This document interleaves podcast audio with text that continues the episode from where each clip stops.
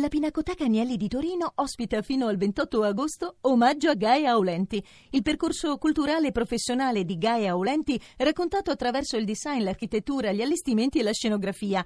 Info pinacoteca-agnelli.it Tutta la città ne parla. Concittadini, amici, fratelli, paesani, compaesani italiani, al di qua e al di là del mare, vicini e lontani. Chi vi parla è Antonio La Trippa.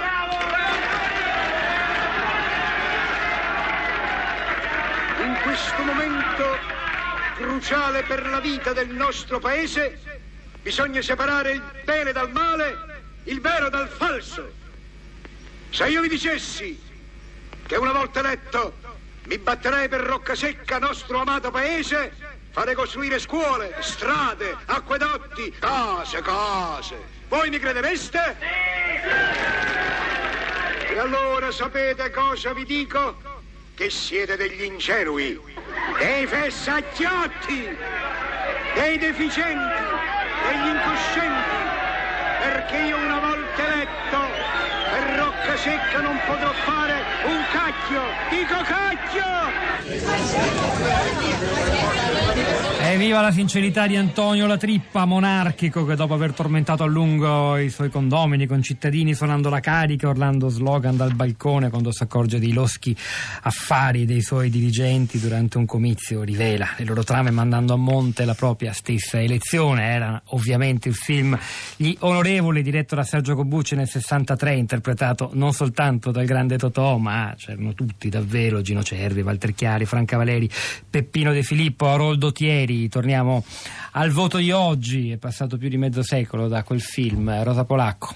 Ciao Pietro, buongiorno, buongiorno a tutti. Eh, questa mattina sulla nostra bacheca di Facebook ci sono molto, commenti molto più articolati rispetto a ieri, segno che evidentemente eh, per i ragionamenti, per le riflessioni e per le analisi anche gli ascoltatori, anche chi scrive e partecipa sui social network ha bisogno di far sedimentare i dati che ancora adesso continuiamo a ascoltare, diffondere e analizzare. Comunque sono molti commenti, io vi rimando per leggerli tutti al nostro profilo profilo Facebook della città di Radio 3, anche perché eh, mh, lì, come del resto troverete anche sul sito e sul blog, ci sono molti contributi, non solo commenti, diciamo, ma anche link che rimandano ad articoli recenti o anche passati, ce ne sono diversi, magari ve ne segnalo qualcuno. Ecco, per esempio eh, Paola mh, linka un articolo da internazionale, però del 2013 di Wuming sul Movimento 5 Stelle. È interessante andare a leggere cosa si scriveva qualche anno fa. Allora, invece i commenti, il primo mm, che leggo è Roberto che scrive la voglia di cambiamento da sola non significa nulla, non stiamo parlando di vestiti. Il caso di Torino, dove abito, è emblematico. Fassino, persona non simpatica e non telegenica, a detta di molti non ha governato male, ha tenuto lontana la città dalle secche in un difficile momento congiunturale, cosa non da poco, punito dalle fantomatiche periferie che negli anni hanno premiato Berlusconi, la Lega, il movimento dei forconi e stregoni vari. La spocchia di Renzi ha fatto il resto. Uh, Panzela scrive voto punitivo per chi non ci rappresenta più, voto punitivo per chi si professa di sinistra a parole, ma nei fatti sposa il peggior turbo capitalismo, voto punitivo all'arroganza di questo governo, voto punitivo dalle periferie delle città abbandonate a se stesso, i luoghi di scarto dove nessun rammendo sarà possibile. Insomma, torna naturalmente anche sui social eh, molto forte, molto insistente il tema delle periferie. Sul tema delle periferie, eccolo un altro articolo, è un'intervista a Giovanni Semi, sociologo di Torino, esperto di periferie, che se ti ricordi Pietro abbiamo intervistato e ospitato anche nelle nostre puntate speciali in diretta da Trento per il Festival Economia. Trovate anche questa intervista eh, sul, sul, voto e il rapporto con le periferie sul, sul nostro blog. Poi c'è Massimo che scrive eh, quello promesso dai 5 Stelle è probabilmente l'unico cambiamento plausibile perché oltre a fondarsi sul consenso diretto e verificato degli degli elettori non possiede una nomenclatura storica né antichi maestri da difendere. In altre parole, non ha né martiri né santi, in quanto tranne Casaleggio i suoi fondatori e attivisti sono ancora tutti vivi e vegeti e quindi possono aver voce senza vedersi limitati dalle interpretazioni storiche degli esegeti o dei critici. È, in altre parole, un movimento ancora tutto basato sulla contemporaneità e può permettersi di battere il mito della velocità renziana perché è nato già veloce. Allora ci sono tre ascoltatori collegati, la prima è Chiara, buongiorno Chiara, benvenuta. Buongiorno a tutti. A lei la parola. Eh, grazie. Allora io volevo dire questo, che nelle vostre analisi mi è sembrato che almeno, mh, cioè è mancato eh, quello che potrebbe essere almeno in parte una ehm, spiegazione diciamo, di, di questo successo, eh, e cioè il fatto che il Partito Democratico offre soltanto grandi eventi, grandi opere. Allora, io abito a Roma e Giachetti eh, era, mh, è, ha dichiarato di essere l'uomo del sì, il sì allo stadio della Roma che ehm, lo stadio diciamo, è una piccola parte diciamo, di un'imponente eh, edificazione, di, un, di, un'area vastissima con un milione di metri cubi. Eh, la, la, metropolitana, la metropolitana del C che è in costruzione devasta, devasta, sta devastando il centro storico, tra l'altro senza fare fermate, quindi questo è un paradosso che, eh, sulla, sul quale bisognerebbe veramente insomma, parlare in maniera più diffusa. E ultimo evento, il, le, le, Olimpiadi, ma io credo che la gente non ne possa più. A Torino ovviamente c'è il TAV, eh, il problema spinoso del TAV. Io non so quanto questi sindaci potrebbero fermare queste grandi opere che sono già partite, però veramente non sono sicuramente state proposte dal 5 Stelle e, e veramente la gente non ne può più. Qui nel mio quartiere, ehm, noi, io dove abito c'è un marciapiede, ma non è soltanto il mio quartiere che eh, praticamente il, il, il, verde dei giardini eh, eh, l'ha invaso, è invaso da, da, da crescita spontanea di piante, di piante, strane, quindi non ci si può neanche passare. E c'è un liceo scientifico nella strada dove, ehm, dove abito io. Roma è allo sbando. Quindi io credo che, che, veramente è questo che la gente, almeno in parte, ripeto, insomma, non, non ne può più. Grandi eventi, grandi opere, quando non, sul marciapiede non ci, possono, non ci si possono mettere i piedi. Chiara è stata, come vuole il suo nome, molto chiara e esplicita. La sua spiegazione del voto convince, io direi, sì, e va insieme, arricchendo la nostra puntata a quella degli esperti, degli analisti elettorali. Sentiamo anche Tina adesso. Buongiorno, benvenuta. Buongiorno a lei. Lei da dove ci parla, Tina? Io parlo da Torino e ah. mi ritrovo perfettamente nelle cose dette da Chiara di Roma. Potrei citare tantissime cose di Torino, non solo del mio quartiere. Io abito a Mirafiori Food, le cosiddette basse lingotto, che sono le ex case Fiat del, degli anni 50 e 70.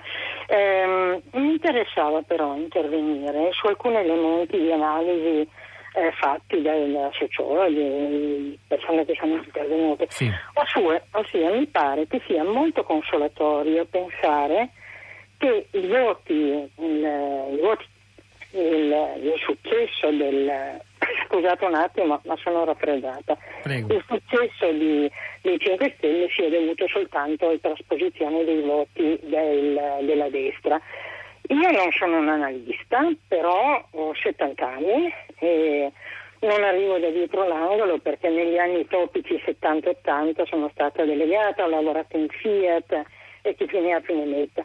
Conosco ancora, e la maggior parte, devo dire così, quasi tutta gente di sinistra, dal PC ai più svariati anche ai centri sociali.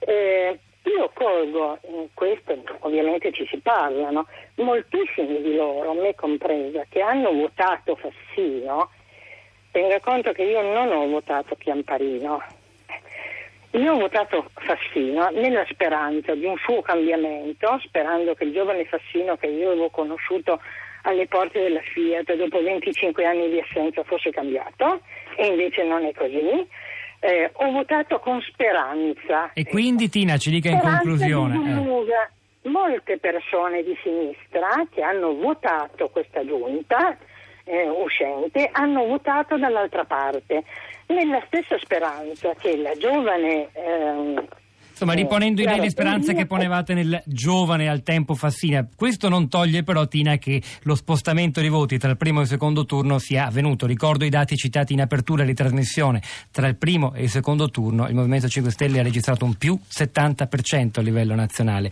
e su Torino nello specifico lo spostamento è stato proprio netto, così dicono gli analisti. Di loro noi ci dobbiamo fidare, se no siamo solo alle opinioni. Rosa. Allora, su um, Facebook c'è un'altra chiave di lettura interessante che vi segnalo eh, sinteticamente poi la trovate sul nostro sito. È un contributo di diversi studiosi, Giovanni Bocciartieri, Gianluigi Riva, Arianna Ciccone, persone che a vario titolo si occupano di politica e comunicazione. Insomma, c'è questa ricerca di sociometrica pragma dai cui dati emerge una cresciuta centralità delle informazioni e conversazioni su internet. Lo sappiamo un po', lo ipotizzavamo, ma insomma andatela a leggere perché è molto interessante. poi c'è un commento di Bruno che dice alcuni commentatori sono inclini a pensare che il futuro del nostro paese dipenda dalla scelta tra il modello milanese e quello romano, così come si sono espressi nel voto di ieri. A me francamente sembrano due modelli entrambi deludenti, uno manageriale, senza una vera anima politica, l'altro un po' masanelliesco e sostanzialmente velleitario, come se coi 5 Stelle al governo spuntasse l'alba della trasparenza e purezza assolute. Vedremo se poi tornerà la politica come servizio e non come mero esercizio del potere, principio cardine dell'azionismo. Veri eredi di Parri per ora non ne vedo. C'è il tempo solo per una battuta di Andrea, buongiorno. Buongiorno, buongiorno. Eh, a questo punto, dovendo fare una battuta, sì. eh, sorvolerei appunto sul localismo di queste elezioni che purtroppo hanno acquisito, o per fortuna, una valenza nazionale e vorrei sottolineare quello che è il mio pensiero, che eh, io vedo il mostro da ultimo quadro perché mi sembra tutto un cavalcare un malcontento per la presa del potere, perché l'azione di Marino a Roma era talmente evidente, andava talmente sostenuta che i 5 Stelle invece hanno pensato bene di presentare una mozione di sfiducia insieme alla destra, insomma è abbastanza evidente il meccanismo di, di azione del, del Quindi lei dice non è cambiato nulla, vincono solo quelli che vogliono il potere e basta, un po' Beh, pessimistica come visione sì, delle cose. A Roma è abbastanza evidente. Insomma, Va bene Andrea, registriamo questo. anche questa sua opinione. Rosa, vogliamo... Un tweet, un tweet solo, quello di Jacopo, le elezioni, che momento bellissimo per capire l'animo umano, i calci dell'asino, i servi che passano da un capo all'altro e le persone rette. Luciano Panici oggi alla parte tecnica, affiancato da Piero Pugliese alla regia, al di là del vetro, Pietro del Soldario Polacco a questi microfoni e poi Cristina Faloci, Florinda Fiamma e la nostra curatrice Cristiana Castellotti vi salutano, lasciano la linea a Radio Tremondo, alle 11.30 verrà a Radio Trescenza, noi continuiamo a lavorare sulla città di rete3.blog.rai.it. A domani!